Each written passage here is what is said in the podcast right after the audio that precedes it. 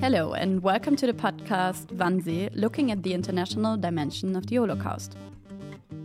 My name is Judith Albert, and me and my colleague will be hosting the following podcast. Hey, I'm Jakob Müller, and we are recording this podcast in the Joseph Wulf Library at the House of the Wannsee Conference in Berlin.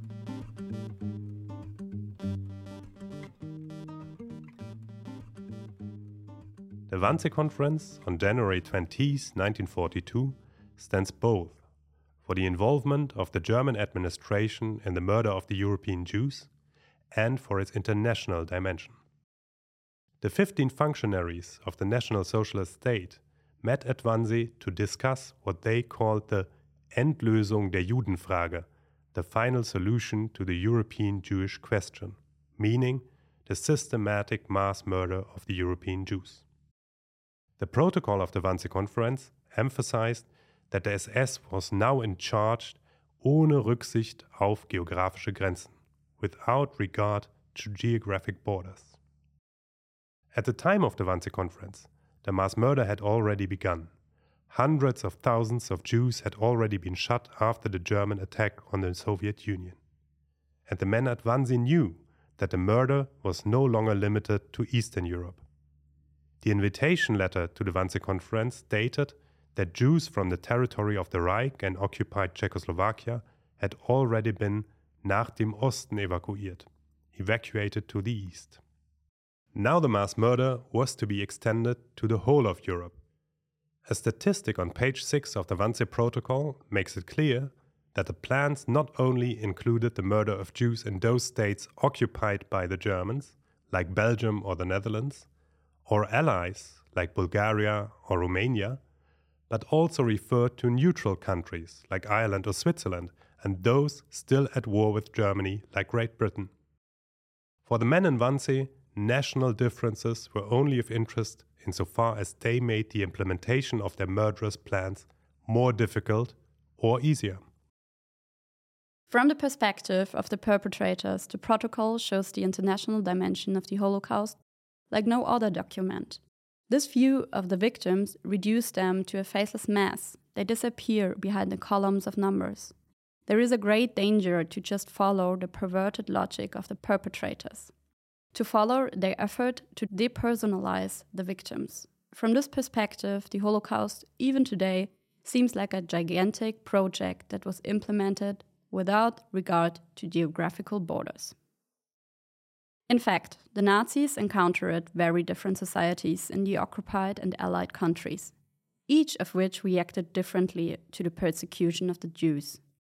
In Greece, France, Poland, and Belgium, and all the occupied countries, there was anti Semitism, but also organized resistance against it.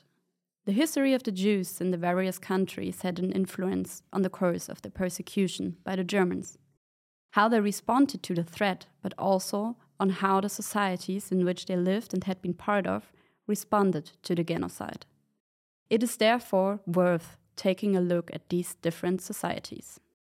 In Wannsee, looking at the international dimension of the Holocaust, we want to do exactly that. We want to talk about a different society in each episode. How did Romania, Finland, or the Soviet Union deal with their Jewish citizens?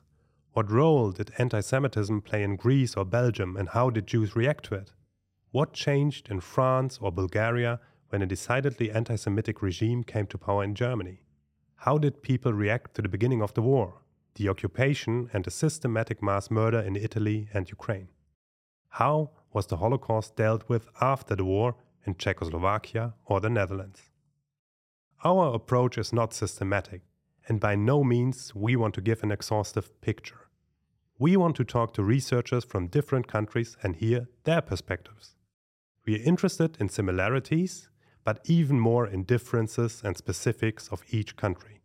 In this respect, this podcast is intended to break with the perspective of the perpetrators of the Wannsee Conference. So, what comes next? In our first episode, we will talk to the American historian Michael A. Meyer, sitting in Cincinnati, an expert on German Jewish history. We are particularly interested in his biography of Leo Baeck, who was probably the most important figure of liberal Judaism in the 20th century. Baeck was not only active as a rabbi, but also fought early on against the rise of anti Semitism in Germany. After the National Socialists came to power, he became chairman of the Reich Representation of German Jews, which was intended to make Jewish life possible under increasingly difficult circumstances. Further on, we will talk with Dorien Styven, who is an archivist at the Belgium Memorial Site, Dossin Barracks, Memorial Museum and Documentation Center for Human Rights. The Dossin Barak served as a collection camp for Jews. From there, they were deported to Auschwitz. We talked to Doreen about the Comité for the Defense of the Jews. This group emerged from the Belgian resistance and was intended to protect persecuted Jews from deportation. Even more, we would talk with historians about the Holocaust in Poland, Greece, France, Turkey, and beyond. Don't forget to follow our channel so you won't miss any episodes.